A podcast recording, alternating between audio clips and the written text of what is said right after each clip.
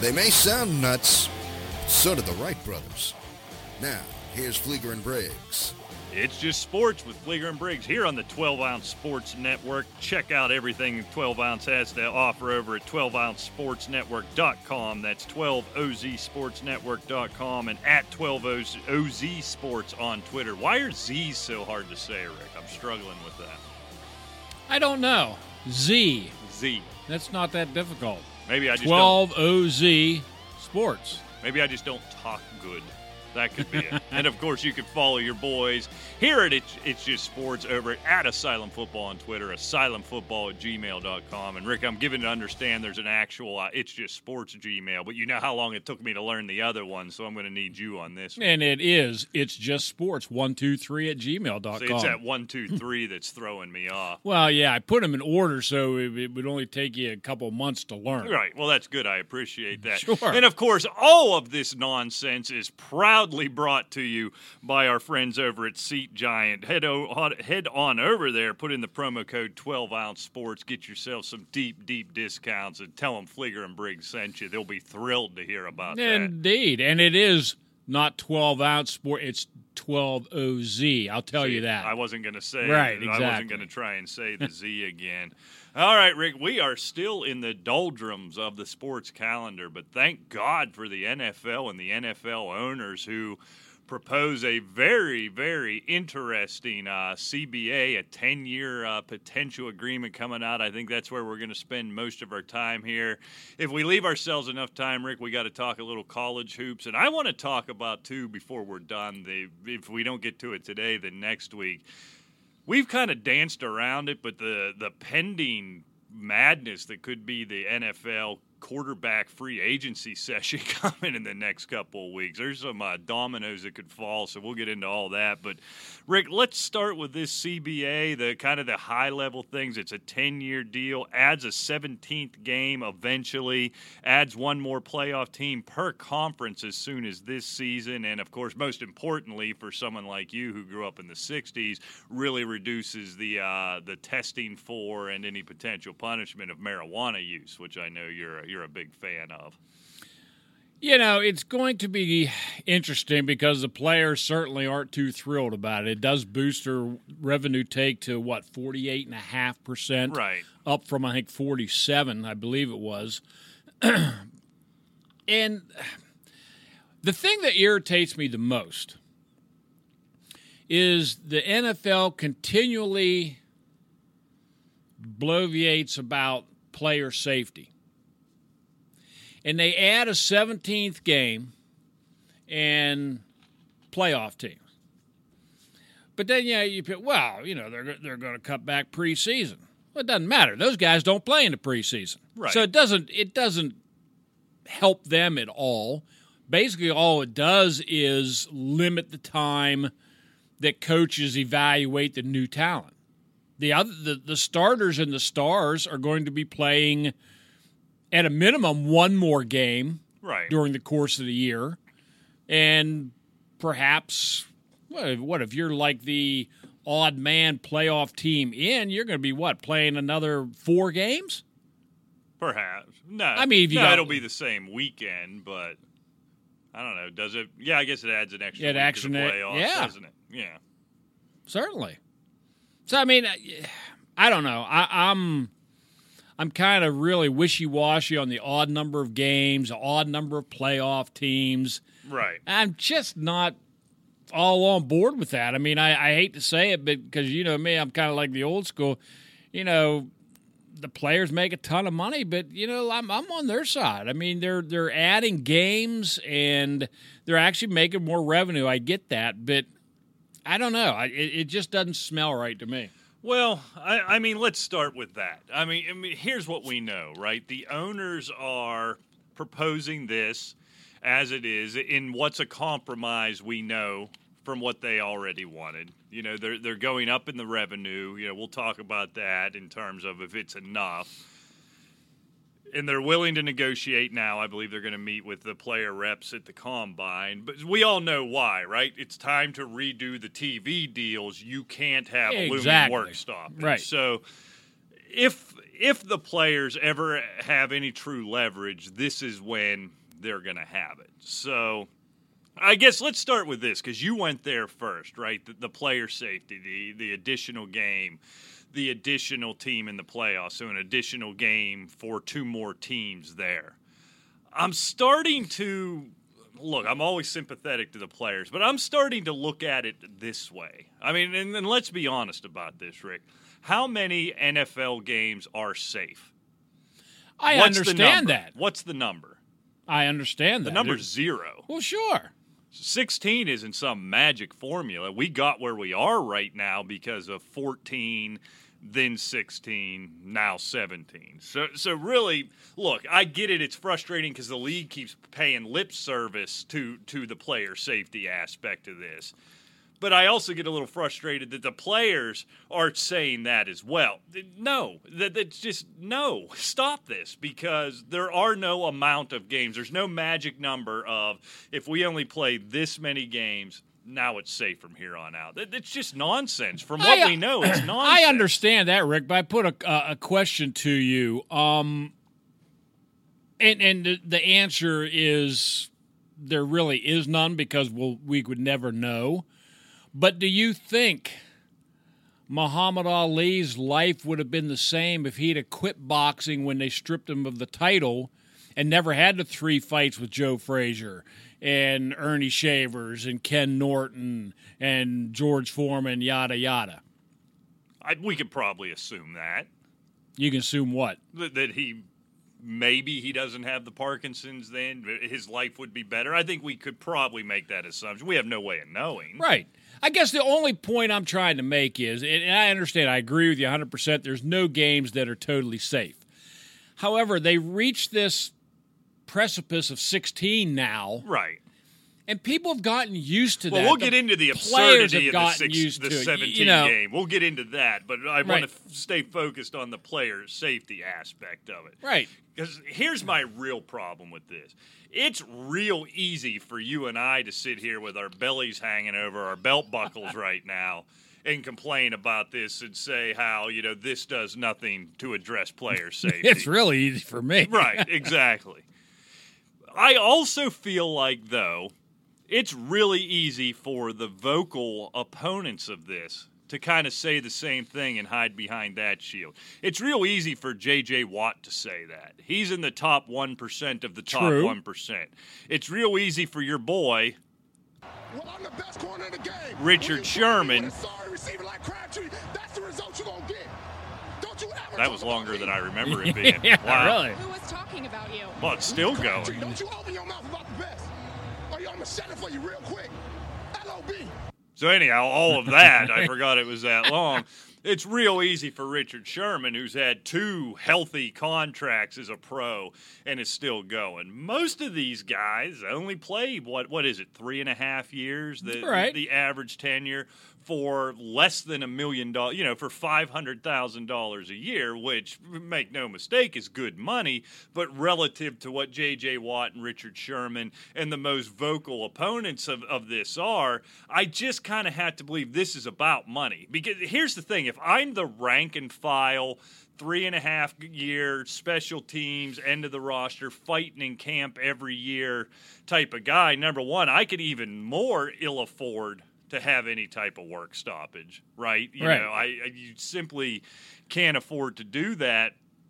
I it's I'm not going to be around as this thing moves on and on. And it just feels like for them, this $5 billion or whatever it is, and that, that's where it gets sticky, it does them no good, right? Because whatever this additional revenue is, is going to go to J.J. Watt. It's going to go to the quarterback. So is they basically what I'm saying is I believe the player reps, and they should, but are posturing for more money. This is really still not about player safety if this thing would ever go to a full vote, I think rank and file special teams guys saying, well, J.J. Watt and all these quarterbacks are going to get this money anyhow. I can't afford a work stoppage. Bring it on. I'll play that other game. That's one more audition for me to maybe get the J.J. Watt, Richard Sherman contract that isn't coming my way right now.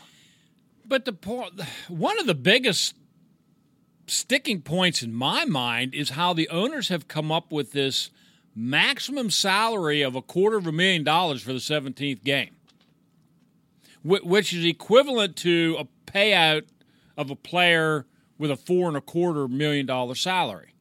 Okay? All right. We've already alienated all the stars making more than four and a True. quarter million dollars. But that is the maximum payout. That doesn't mean your schmo making a half million bucks is going to get a quarter. No, no, he ain't going to get. He's that. not going to get near that. No. So I don't know where they come up with this figure without. Um, I mean, you have to negotiate the entire season. Pay. Yeah, You yeah. can't say, "Well, gee, Rick, I'll give you four million dollars, but you know, on the last game of the year, you get two hundred thousand. You blow your knee. Sorry, Yeah, it doesn't make any sense to me." Yeah, for me, if this thing was about player safety, this should be the negotiation on both sides. This should be what the players are asking for, and this is what the owners should be open to. All right, we, the owners, acquiesce that this is increasing the likelihood of injury. This is decreasing the player safety aspect for, for every member of the NFLPA. So here's what we're going to do, right? There's going to be a bigger revenue share. There, we're going to talk about lifetime health benefits. We're going to talk about health benefits for retired players, for people in the NFLPA or who, who are still struggling. I guess what I come down to is this game can't be made safe. It can be made No. safer it can't be made safe. So, what steps can we take to ensure that we're making it as safe as possible? Number one, and number two, we're taking care of you. You're taking this risk, you, uh, albeit being rewarded handsomely for it. You're taking this risk. We now understand the long term effects. Let's work out something of how we can all be whole, or as whole as we possibly can, at the end of this. The pro- my problem right now with the players is, and you know, Rick, I always side with the players when it comes to money issues. With this, is that's not what they're talking about. I'm sorry, this isn't the this 17th game. May might be for Richard Sherman, but he talks so much, I don't I don't know what to believe. But with J.J. Watt just setting this aside automatically, that's about money, right? That, that's 100% about money. I don't then hide behind the veil of player safety when you just want a bigger share. I, I can't remember. Some offensive lineman tweeted out, you know, only 48.5%. That's a joke, eh, whatever he had. At least I can understand that, right? We want 50%. We want 51%. We want 75%. I, I don't care what number Right. they say they want. That I can live with. That's that's honest. I just don't honestly believe I don't believe the sticking point of this 17th game truly is player safety. I've gotten to that point where I don't believe it anymore. I don't believe the owners care. I don't believe the league care about Oh. the safety of the player. No, they don't. And I don't believe the players are their true feelings about this deal have anything to do with that either. I really don't. I, I don't think it has anything to do with safety whatsoever. I am number one. I'm totally baffled about that 17 game salary. That that really Yeah. sticks in my craw. And people say, well, you know, they get paid a lot of money. It doesn't really matter. It's still it's a dangerous game, just like you said. Okay, say a say a coal miner works makes hundred thousand dollars a year. I don't know what they make, probably not that much. You know, it's a dangerous field. Oh, absolutely. Okay, and say the guy has three weeks vacation, whatever, four weeks vacation. He works eleven months out of that, and he makes say one hundred and ten thousand dollars. This is real simple. So that basically making ten thousand dollars a month for those eleven months, correct? Right. and then he gets paid another 11 for that work. Well, Rick, we're only going to let you take 3 weeks vacation. And you have to work an extra week in that coal mine. But we're only going to pay you 5 bucks an hour. yeah. yeah. You know what I'm saying? I mean, it just makes no sense to me. Yeah. Well, that that part is absolute nonsense. And I mean, yeah, the marijuana penalties are reduced. Um, suspension is basically eliminated altogether, I, I guess. And at this point, I, they probably should be right. Can we Training on that? camps will be even lighter. Which I mean, they basically don't have any contact now, correct? and that you, you hear complaints about quality of play based around that. Well, of course, THC thresholds will be higher. And so you just can't get real high the night before. and and the, and the saying? testing window will be tightened to the first two weeks of training camp. Oh wow! All So right. in other words, you know, you know, go to it. You know, just lay off a couple weeks before training camp. Come week in, week one, let her fly, baby. I like it. Yeah. Visiting locker rooms and medical facilities will be upgraded. I, What, what's that? I- what, yeah, what is that? I mean, what what did they just have like some, you know, some eighty year old horse doctor in the visiting locker room with the MRIs over in the home locker room? I doesn't, I don't get that one. We'll have to It really just down. don't get that. And off season pay will be increased. Off season pay will be increased. I, I don't, I don't I, know. I, don't know. don't know. I it's Look, this is just all about the player's share, right? And, and, and what is fair? You know, I, I don't know that. And, you know, I really don't. You know, how much should go back into the players? Of course, the the human capital of this business is by far the most important, but at the same time, stadiums are expensive. you know, marketing's expensive. This- So, so I just I don't know what's fair there, and I'm I'm not going to go into that. I'd like to give the players all of it in the perfect you know in the perfect world where we're living in now. you know what I mean it, that we hear about. So I don't know. Th- That's what bothered me. So let's get to the nuts and bolts of this thing. The, the first thing, the 17 game season. Look, 14 made sense. 16, in my feeble mind, made sense. You know, throw all the stuff around it away, 18 would make sense. 162 makes sense. 82 makes sense. How does 17 work? How does that work? 17?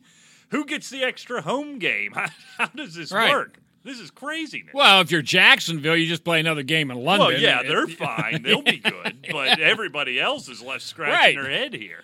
I don't I don't get it. it. It makes absolutely no sense to me that they're they're it, it it's the old typical nickel and diamond. They're they're wanting Right. They want that 18, Oh, yeah. but they didn't want to go for that. this is the first step to it, right? This is the Right. first step, and then we'll get them used to seventeen. And the playoff. in ten, in twenty thirty one, we can say, well, what's one more? Just like we're saying, Right. like I'm saying now. Well, what's one more? Then in twenty, yeah, that, Right. And I, I'm sorry, I like, you know, I, I have no problem. They have the four divisions and a couple of wild cards, make everything copacetic. You get a couple of byes for the two best teams in the conference.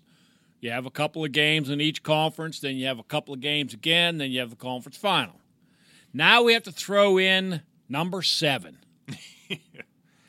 Yeah, last year, Duck Hodges would have been in the playoffs.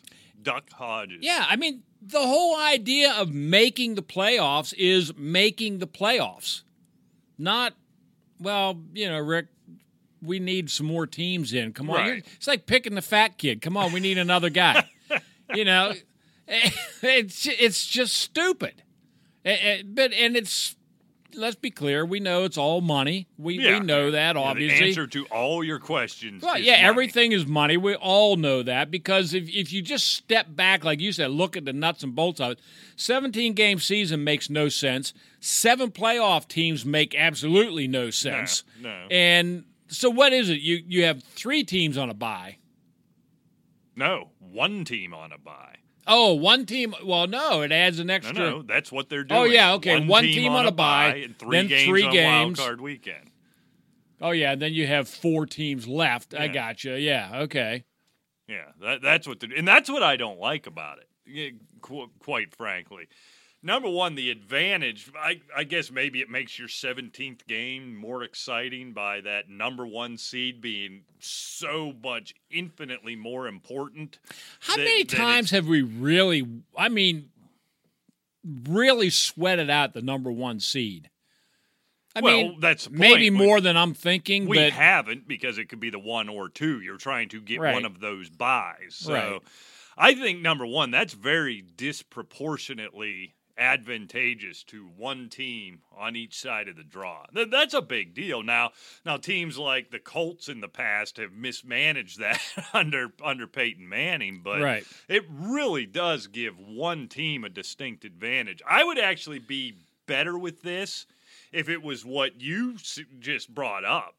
give me three byes, give me a wild card weekend, a full divisional round, and work my way down from there. You know, so your your three your three top division winners, and then that gives you incentive not to be the eight and eight division winner, right? And, and yeah, they still them- have to play. yeah, and, and seed them that way. I think then it almost sets up for a better playoff. Right now, you've got the best three teams in each conference rested up, Right. and and really ready to roll. Plus, whatever wild card I'm doing the air quote things. I don't know what we'll call them at that point. Teams, you know, coming in on a heater, coming in off a big win. That could set up, especially a really interesting second week uh, of the playoffs. It's just I don't know. It's, I think it's so advantageous to the teams on each side getting that bye. I think I'd have liked the extra playoff team a whole lot better if they hadn't thrown in game 17.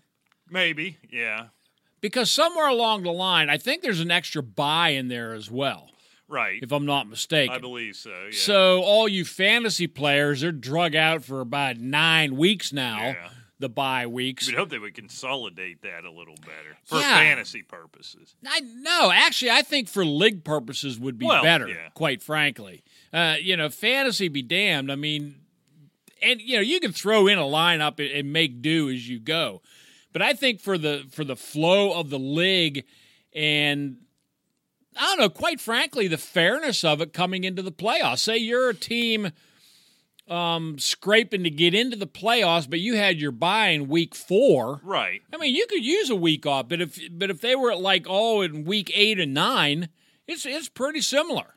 Well, that's what I'd almost like to see. I, I'm not smart, so I don't know what the math would be. But if they're if you're going to have two byes, let's have half the league off in say eight, the other half off in nine, Right. and then half off in I might have went too far, so maybe seven and eight, and then again half off in. 12 and half off and 13 something like that some some sense to it some some fairness some balance to it that Right. way I, I think you, you could do a lot with Yeah, you still if you do it that way, you still have four bye weeks as opposed to frickin' twelve, Well, or yeah, whatever it's going to It'd be. 16 i swear Yeah. it'll feel like at this point I know. here here's the thing with that one and here's what i'm curious about and i guess only time will tell this, this seems really weird and really radical and i don't like it because it, it just works out really well right now. But with this playoff thing how awesome is that first weekend going to be with three games a day for two days and then do it again the next week and then start breaking down? Look, as fans, this is going to be fantastic. Now, it's not always going to be the best football, right? Because somebody like the 8 and 8 Steelers, who was the NFC team, I believe the Rams, who were god awful this year, would have been the other, the seventh NFC representative. So, not necessarily getting good games, but I'm about to say something dumb, and I know this shocks you. You're you're kidding. Here's the main reason I don't like this. I don't want an extra opportunity for the gr- better teams, for the great teams to get tripped up. There, there's a notion of randomness to, to playoffs, right? You see it in the NHL all the time. It's the only league it happens where the eight seed beats the one seed almost all the time. It feels like I know it's not, but it feels that way. It happens. It happens so often. I didn't like Baltimore going out this year. Now we ended up getting lucky, right? We got a really good Super Bowl being Kansas City and San Francisco. You could argue it was between Kansas City and Baltimore who was the best in the AFC. I think San Francisco was clearly the best in the NFC. You got a matchup you really wanted. So often anymore it feels like somebody gets on a little heater in the playoffs. Yeah, I'd be happy let's play 20 weeks and then the best one in each conference. Now they go to the super bowl. I'd rather have that. Give me the two best teams on super bowl sunday. I feel like especially in the game of football the more teams you add to this and this is just like the 17th game being a precursor to the 18th we're going to have eight playoff teams the next time we do this one, Rick, right? It's going to be half the league gets in, like the NBA and the NHL, and there's going to be a randomness to this thing. It's going to keep going and going. And I think that's the part more than anything I don't like about it. I agree. other than just being weird, right? We're just used to it. In, in the even the 16 game schedule, the scheduling made sense, right? You play your division twice. You play one AFC division, you play one NFC division, and then you play everybody in your conference that finished in the same slot. You, there's a you could predict the schedule years out. How what's the schedule look like? How do you balance that schedule? It's 17 is just awful. And you're right, it's just a gateway to 18, and that's what bothers me. It's disingenuous. Yeah, it, it is, and and of course I've seen, you know, out on the Twitter verse, you know, uh, all the so-called gurus. Well, you know, they should have cross-state rivalries for the 17th game. You know, every year is the same. You know, have the same, you know, the same opponent, and this, that, the other. Try to create, try to create more rivalries, and Why do you have to create rivalries? Rivalries happen. Yeah, exactly. You can't create it. No, you can't create. it. It's kind of like you know it used to be the Steelers and the Browns. Right. Well, I mean, with the exception of the Steelers being banged up and losing one, you know, it's not a rivalry when one team's getting their brains Yeah. beat out every week. When one or every year. been the joke of the league for 25 years, that kind of kills a rivalry, right? exactly. And real rivalries happen within division because you're playing each other twice a year. That's why the, that was the Steelers, you know. So I guess probably back in the 70s, were the Steelers and Raiders a rivalry, or would they Oh. just have great playoff matchups? I, I don't know. well, especially in the in the mid to late seventies, it was Pittsburgh and Houston because they were in the same division. You Right. the well, Bum- that's what I'm saying. I'm Earl trying to get outside of divisions here that would create. But no, the. Raiders, yeah, I mean, you know, we were self professed Raider haters, man. I mean, it was, you know, we all wanted to be Kenny Stabler, but man, when he was playing the Steelers, you wanted him to get killed. Right. you know? Yeah. I guess I think to the '80s, kind of when when I when I start thinking about it, you had Dallas and San Francisco, right? But those are all born from great playoff matchups. Oh, true, can't, yeah, you you're can't right. manufacture this. No, stuff. rivalries are the Packers and the Bears, Yeah. uh, the Giants and, and the Cowboys, Yeah. and, and so forth. Yeah, inter- interdivision Yeah. games. I mean, it's Pittsburgh, Baltimore now. Right. It's New England, the Jets. No matter how bad the Jets are, somewhere along the line, they seem to give them fits at times. Yeah. Or, you know. So yeah, I, I you can't create. You just can't create rivalries. Yeah. and it's stupid. I, I agree. I don't like seventeen. I don't like seven playoff teams. I don't like odd things. Well, you're an odd thing, so. And I want to be the odd thing.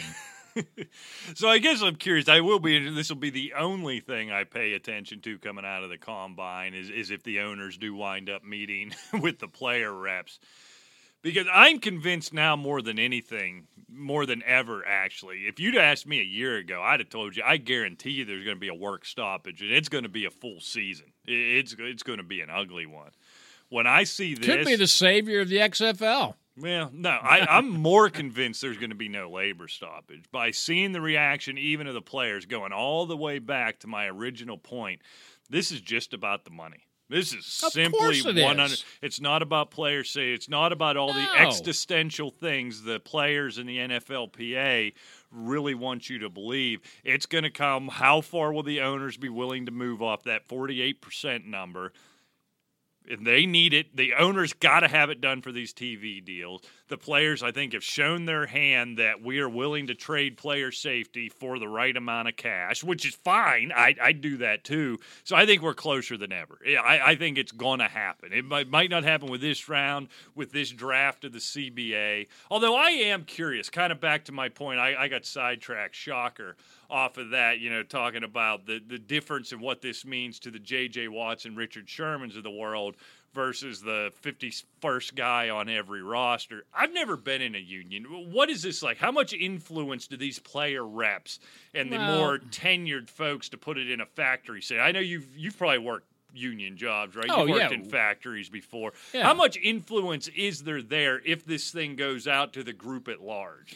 Well, let let's be honest. It's not a union. I mean, it's a it's a players association, all right. okay? Because a union is basically equality throughout the workforce. For example, you are a um, whatever, you're a grinder, Right. okay? And you every grinder, if, if, if and say there's only one classification of them, there's no ones, twos, Yeah, three, whatever. yeah, yeah. You're a grinder. Every grinder in in a union starts off at whatever ten bucks an hour. All right. Okay, it in with seniority, it increases proportionally whatever Right. the union agreement is. Okay. Well, that's the point. It's it's you know a rookie running back can make ten million dollars, and some guy's been in the league eight years. That is a backup running back is, is making half of half a million bucks. Right, yeah. Okay. That's not. That's true. That's- I never looked at it that way, but you're dead on. Yeah, I mean that's proportionate. that's almost against every union tenant when you look at it. of course, it. but it is. It, it's a players' association, and I think that they have quite a bit of influence. Quite frankly, I don't know how they actually work. I don't know if every player votes. I, I don't know if how I works. understood it right, and don't quote me on this, and I shouldn't say this over the air when I don't know, but I'm almost positive it has to clear these player reps by a simple majority, and then it goes out to every member. And then that's what finally ratifies it. Like it has to clear this group of 32, I presume, you know, team representatives Okay. by 51. So he goes back to the team. yeah, I And if, and if they right? get a majority Yeah. vote, then they go back and say A or nay, Yeah. whatever the vote was. Yeah, but then I understand. I still think then it goes to so then the owners they signed off on it. Now the 32 team reps sign off on it. Now it goes to the membership as a whole. I think that's how it works. But like you would, th- I would think the team reps would be doing the bidding of every all 52 men or whatever it is on their rod. But that I don't know. You know, and it makes me step back and wonder too. For an example, you brought up your J.J. Watts and Richard Sherm- Sherman's. Say you go to a team, you're the team rep. Whoever, okay, you went to New England. Tom Brady, um, name some of the other big stars o- on it. You know, Julian Edelman. Julian Edelman, um, some of the veteran Right. defensive players and so forth. We don't like this, but the majority do. Yeah, who holds the influence? Yeah, I, I mean, let's let's be honest here too. Well, that that that's where I think this will be interesting, right? That- Like I said, way back to my previous point, it's real easy for J.J. Watt to say, "Nah, this Yeah. isn't enough." Well, if they shut down for a year, J.J. Watt's going to be just fine. When they get what they want, J.J. Watt is going to be exponentially Finer. finer, right? Whereas you know, fif- guy fifty-one on special teams, he gets that bump up in veteran minimum Yeah, but then then what? That's it. You know, now he's still you know bagging groceries in And- the off season if this if this thing goes to a lockout to a holdout, whatever it ends up being. So it, it, it's an interesting situation. But it really is. But you know, and we'll we'll keep monitoring that. But you know. We all hear hear the heard the story of Greg Robinson getting arrested at the border with 157 pounds of pot. that sounds like a so lot forth. of pot. That's that's a lot of pot, but compared to what the guy makes, it's not. Well, that's what you look. I mean, at, it's right? like half a million dollars worth. I think I read somewhere of pot, which is a good, goodly bit of money. But when you're making whatever he makes, a lot of money, millions of tens of dollars, millions why of are you messing around with this crap? It, it, it makes no sense. But anyway, I got to thinking Uh oh. because we always used to. Um, as a matter of fact, we used to play a little. If we can get it going here, Oh God! I, I swear, my I'm dead. It does. It just doesn't What- read me. what button are you trying to push? There it is. Cool. The old Judge Watson. Yeah, Okay, because we used to have a lot of fun with all the arrests. every week when somebody got arrested. So I did a little research. Oh, okay. And from January 1st of 2000 to February 21st of this year, um, the number of arrests of NFL players is as such. As such, and I quote. And I, I don't really understand what the 10th one actually means. It says alcohol 17. You think that would be high? Well, we'll, we'll get to that. Ah, Okay. all right. Licenses, driver's license, 19. Public intoxication, 20. Battery, 21. Illegal guns, 34. Disorderly conduct, 51. Assault, 78. Ooh. Domestic violence, 107. Drugs, 110. DUI, 224. That's the crazy one.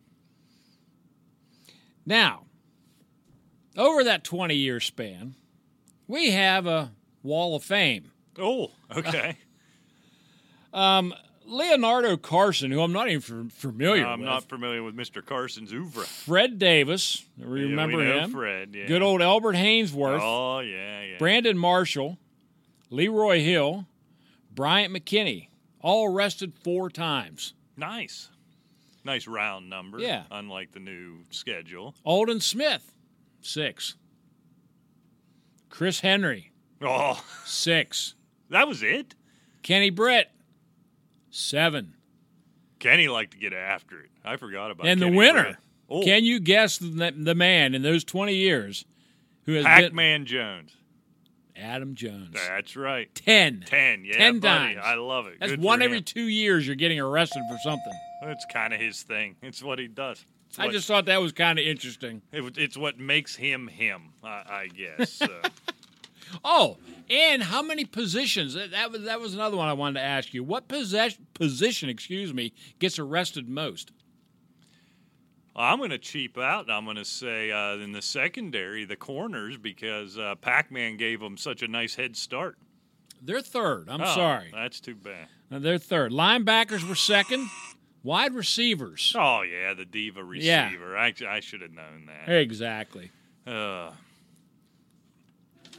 okay. And what team had the most arrests? We'll we'll we'll end it with this. The There's two- Bengals. Huh? The Bengals. No. Cowboys. No. Oh. The Denver Broncos. See, I wouldn't expect that. I wouldn't have either. You wouldn't think that would go I thought on. that was interesting as well. All right, A lot what- of NHL moves. Yeah, yeah. You know, I don't know if you had something else in football. We'll stay there. Well, we got football. I got. uh Let's do this before we do free agency. I don't. Do you have free or Got some moves today. Go ahead, yeah. do that, and then we'll transition out. Well, I mean, from our hometown, you know, the Pittsburgh Penguins, they picked up Patrick Marleau from the Sharks, kind of a, I don't know, Gary Roberts, Bill Guerin, rent a player deal, trying to to win now. Um, can't four- lose. It's no loss. No, 40 years old. Third round pick. Yeah, for a tw- 221. Yeah, Yeah. exactly. And they also picked up um, Conor Sheary and um, what Evan Rodrigues Yeah. from the Sabres. Yeah, bringing Sheary back. I, I really like that move. He was so instrumental, Yeah. you know, in previous runs, and since he was traded to Buffalo, has been killing them. Has been crushing them every time he play. If nothing else, just to get him away and back on the right side of the boards there. Yeah. Uh, good good moves for that. Yeah, I, I thought those were pretty good moves. You know, conversely, I'm not.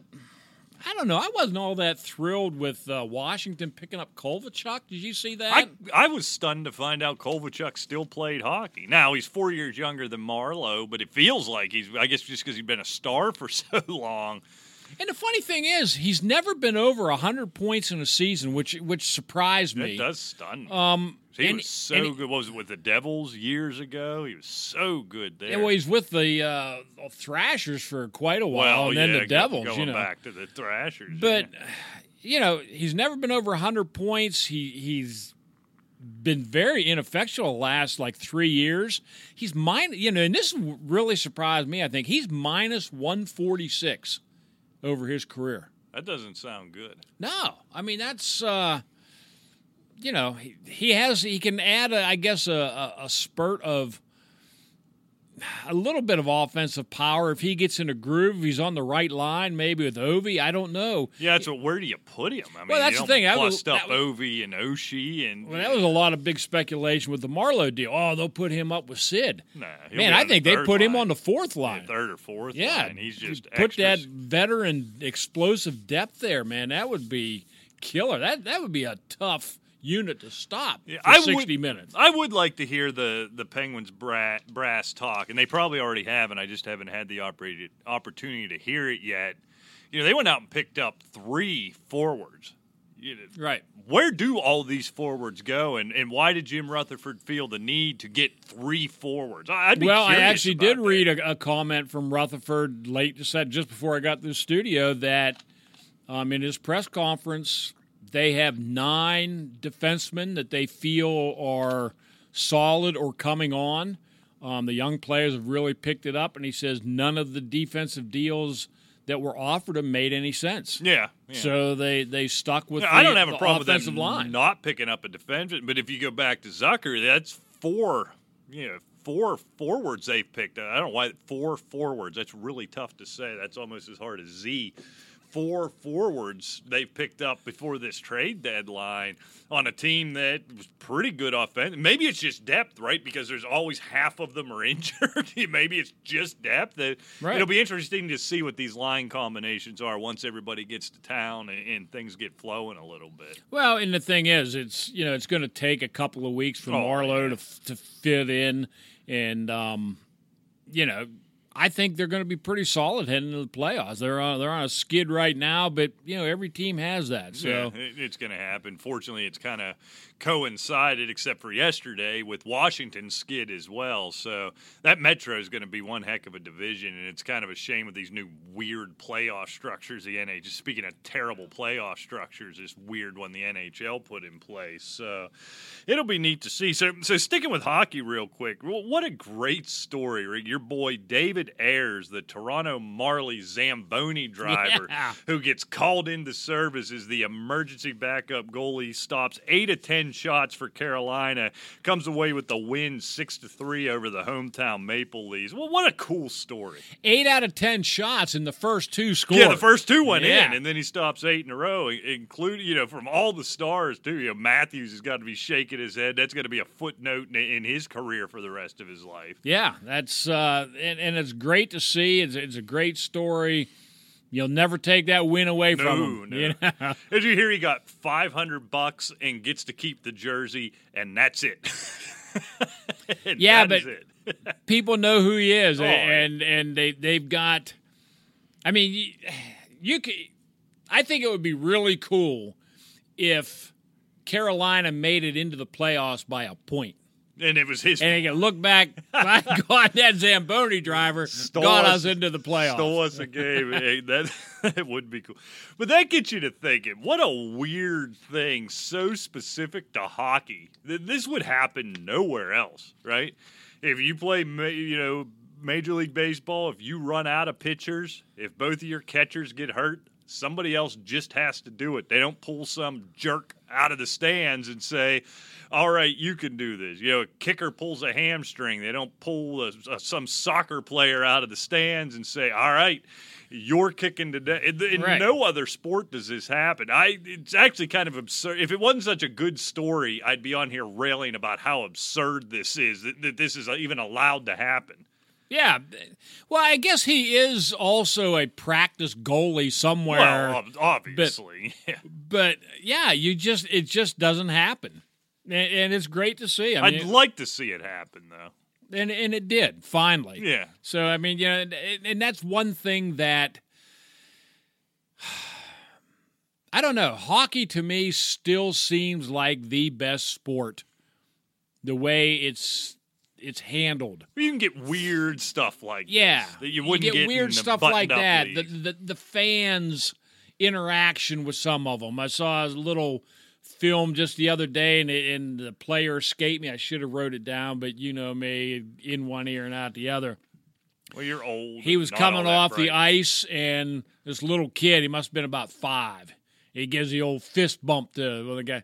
He gave him a stick. Oh yeah, You know, they and I do mean- that stuff all the Well. I mean, he just made that kid's world for a while. I mean, you know, and there's so many. And then conversely, I saw a, and nothing to do with the players, but I saw a practice baseball game, preseason baseball game. Guy caught a foul ball, and there was a, a mother and a little kid, probably about four years old tossed him the ball, right? Well, of course, the kid had hit his glove and rolled on the floor. Some jackass, You're the row me. behind, reached under there, stole it, and gave it to his wife, and then stood there like he like he did something. Oh my god! Yeah, you got to smash him in the face, right? Oh yeah, it, it was just a mother and a little kid, Yeah. and there's nobody there to really stick up for, it. and nobody came down to stick up for him, which was I thought. somebody could grab him by the Yeah. scruff of the neck. I always like when they show it happens once or twice a year, where some guy will catch a foul ball, hand it to the kid beside him. The kid will get all excited and chuck it back on the field. I always like those. Those ones make my hey, day. I get to throw a ball. All right, Rick. Well, I'll tell you we'll save our quarterback thing for next week because I think it's going to take longer than the 15 minutes. Well, maybe we can get into it. Before that, we got to talk. March Madness has started early in mid February. What a week. What a weekend Yeah. in the NCAA. I feel like more and more we find ourselves saying this every year. We've said it for the last two weeks on this episode or on this show, not this episode, this Yeah. show. But this year, Rick, good luck figuring this out. What a mess it is. We're coming off a weekend where three of the top four teams lost, and the other top four team was the one who beat, you know, one of the other three. You know, Gonzaga, San Diego State, Baylor, all no shame in Baylor's loss. No, that, in fact, we talked about that last week. That didn't surprise me No, a bit. no. I mean, Kansas is They're the best team in the country. I right think so. now. If there's any such thing as a sure thing this year for the Final Four, they're probably it. And it, it was a good game, and- and Baylor was right there. Oh, But yeah. on Baylor's home floor, you know, you know that that's one heck of a win. Yeah, Gonzaga gets trucked by BYU, you know, on Right. the road. San Diego State loses at home to UNLV, and last I could tell, Larry Johnson and Stacey Augmon didn't show up, so I'm not sure exactly how that happens on your home floor. we got Duke loses by 20 earlier in the week, and then beats what's been a decent Clemson team by 20 over the weekend. You know, Maryland, who I decided was going to go heading into Sunday afternoon was going to move up into that one line this week. They get essentially dominated by Ohio State. I think it only ended up being eight or nine, but um, Ohio State was never in any danger of losing that game. You know, Penn State, who uh, I bristle every time I say that school, Lost they finally get straight now. themselves up in the top 10 and then promptly drop to one at home to a game Illinois team. Yeah, Illinois be a team to watch out for to get to the second weekend of the tournament, Rick, and then losing on the road in Indiana. Dayton keeps winning, but boy, they're playing everybody close, right? VCU at VCU by a little bit. Duquesne, you know, they took them until the under four timeout of the second half to shake off Duquesne. You know, the, the, good luck figuring this. Yeah, he mess only out, beat Rick. UMass by eight. Right. I mean, you know, last week. They're playing too many teams, Too close. too many average teams close. Now, the argument for them is they keep winning those, but you get in the tournament, you get one of these lower seeded teams. That would make me uncomfortable if I was a Flyers fan. I'm uncomfortable with just about anybody fan right now. Right, I mean, yeah. quite frankly, I mean, with your exception of, uh, of Kansas, I look to them to go deep. I, I look for Duke to go deep. Um, Kentucky's Kentucky. You know, I still think Creighton's a good team. Creighton. Th- Um, That's when a lot of those Big East teams, Rick. Yeah, they really are. And, you know, of course, Villanova's still hanging around. You got your Louisville and, of course, Gonzaga. I'm not a San Diego State believer. I, I just, I like the team. Don't get me wrong. Sure, Sweet 16, something like that. But I, I think once they get in with a Baylor, Kansas, et cetera, I think it's curtains for them. But, you know, time will tell. And there's always going to be that surprise team, too, Rick. Well, some six or seven seeds going to make the final. That that's become normal course of business this year. We just don't know who it is. So let's have a little fun with it, Rick. All right. Right now, cold, no prep. Who's your final four going to be? Kansas, Duke. Um, I'm going to go out on a limb and go. No, I'm, I'm def- okay. Kansas, Duke, Louisville. I was waiting for that. I couldn't. You always have Louisville in the final four. Yeah, I didn't- do. It I- took I- you so I- long to get there. Well, I'm trying to be objective here, which is very difficult because once you start getting to a certain point, it's like, yeah, no, uh, no, uh, no. Um, I do like Florida State. Um, That's that's not even a surprise. They're probably going to end up on the two line after the way this last weekend Right. went. You know, I, I'm going Florida State or Dayton for my other Final Four. So you're you're buying into Dayton. I am buying into Dayton. I love the story. I hope they do. It's, it's cool basketball atmosphere. They they love it down there. Yeah, I mean, I, I think you have to stick with Kansas, right? I think they're the best team in the league, so so they'll be my chalky pick. Yeah, I think Florida State's almost a write it in. I, I don't believe in Duke, Greg. I, this isn't our usual. I believe in Duke team. Krzyzewski. I, I really Well, do. and that's true, but this isn't your usual Duke team. I'm sorry, you go out and you lose by 20 yeah, to NC State. To lose to NC State, there's no shame in that. That's an actual rivalry, right? That's yeah. You know, this Duke team isn't as dominant as they normally are, but to And lose by a 20, 17 and 10 team, Yeah. so it's not like they're Yeah. Five and 20. but to never be in that game and it just gets your head bashed in from bell to bell. Just this isn't this isn't your daddy's Duke team or my daddy's Duke team. Right. Your daddy's Duke team was probably terrible. I don't know. So Yeah, they are a bit inconsistent. There's no question. I mean, they go from what 34 points over Notre Dame to a 22 pounding by Yeah. NC State. Then they destroy Virginia Tech. So Right. they- they're when they're hot, you're not going to beat them. this team doesn't score like Duke teams in the past. They don't kind of have that one guy like Duke teams in, in the recent past. I, I guess what I'm saying is, other than the name on the front of the jersey and the increasingly angry little man on the side, I shouldn't say that. He's one of the greatest coaches that ever lived, but he, he kind of annoys me as a fan of another ACC team. That team doesn't strike any fear in, into me Okay, so you got you got Kansas and you got Florida State. You're still missing two.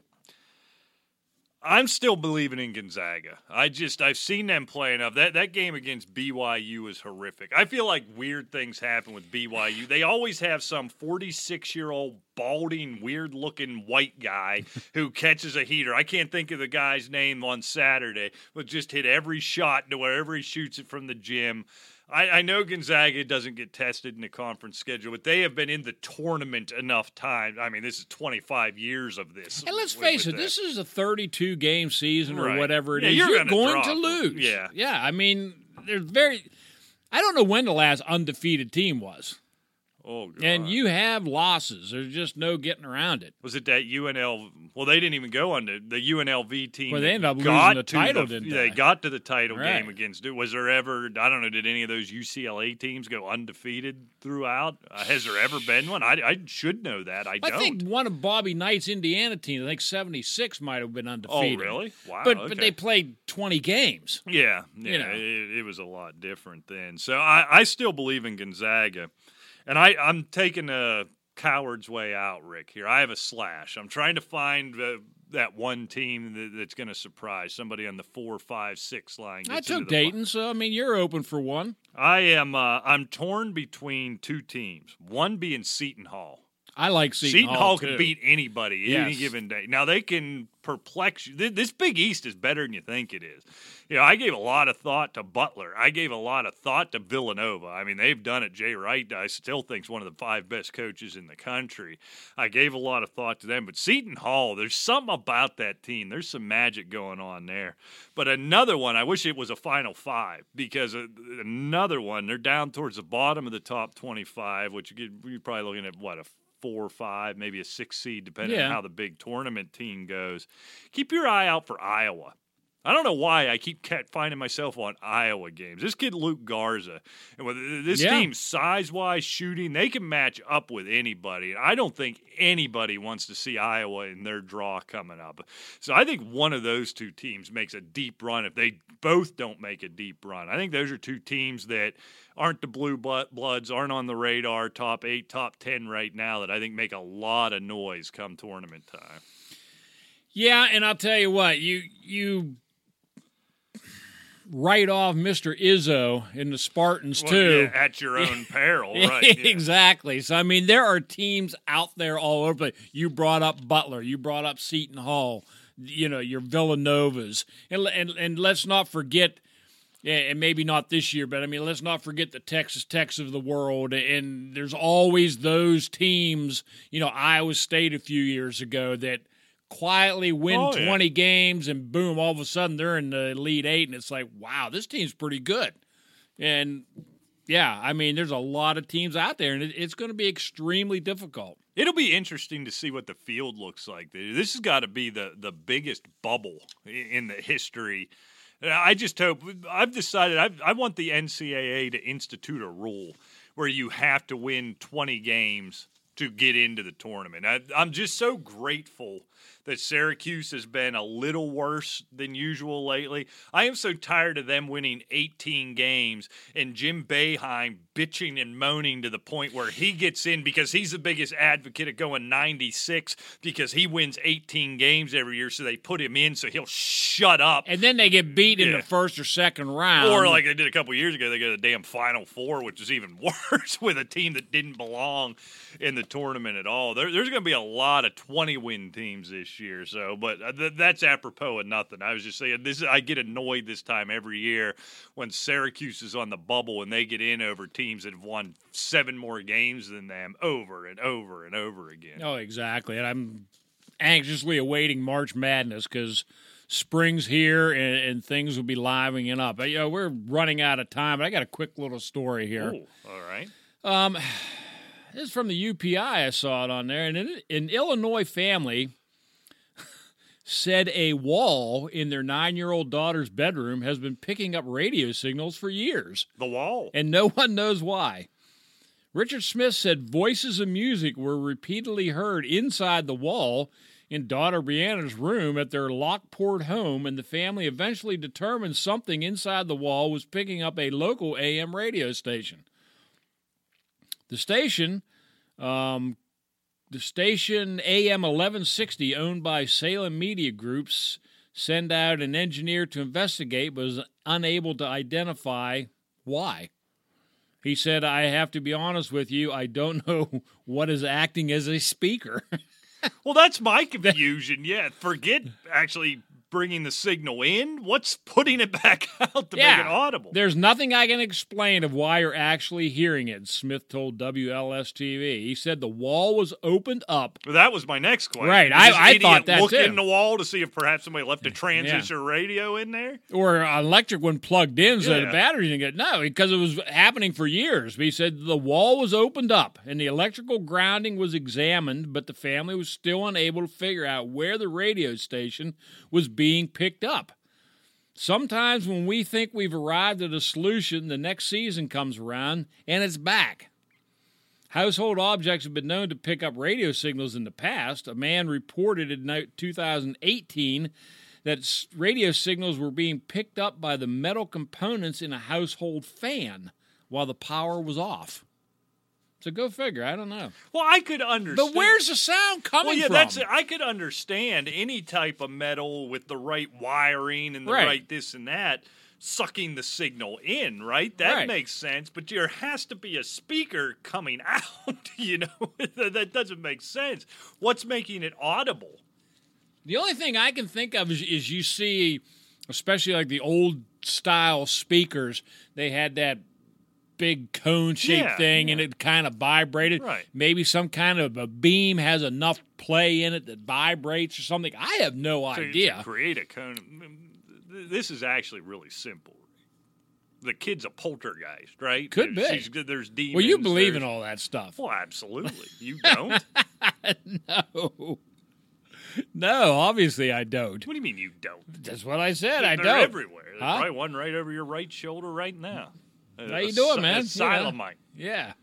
But I, I don't know. I, I just don't know why a house would be playing. But the thing is, though, if you like the station, hey, you got it made. You don't have to worry about the radio. Yeah, I'm sure this poor kid wants to listen to this dumb podunk AM station. Though. You know, couldn't pick up whatever the the Hot 100 station is. You know, Is there even kid. a Hot 100 station don't- anymore? I am not kidding you, Rick. And as a guy who desperately wants to be in the business, I have not listened to AM or FM radio in ten years. Yeah. I pay for the Sirius, and now I can't bear a commercial. I can't. Everything I need is on there. I don't know how that medium's still alive, and I love that medium. I just radio is growing. I just get I mean, exactly. I just yeah. get it through satellite now. It's uh, I, I don't know. I'm sure they're still out there, Yeah. right? I hope so. Because Well, let's go listen to the closet. I mean, you know, it's uh, I just don't get that, but you It's know, very weird. All right, I guess we got to go home. right? yeah, well, about time to go. Well, thanks so much for joining us. We will be back next week, probably much to a lot of your chagrin, but we will be back next week here on the 12 Ounce Sports Network. Check us out. Give us a follow at Asylum Football on Twitter, asylumfootball at gmail.com. Until You- next time, we'll Take see care.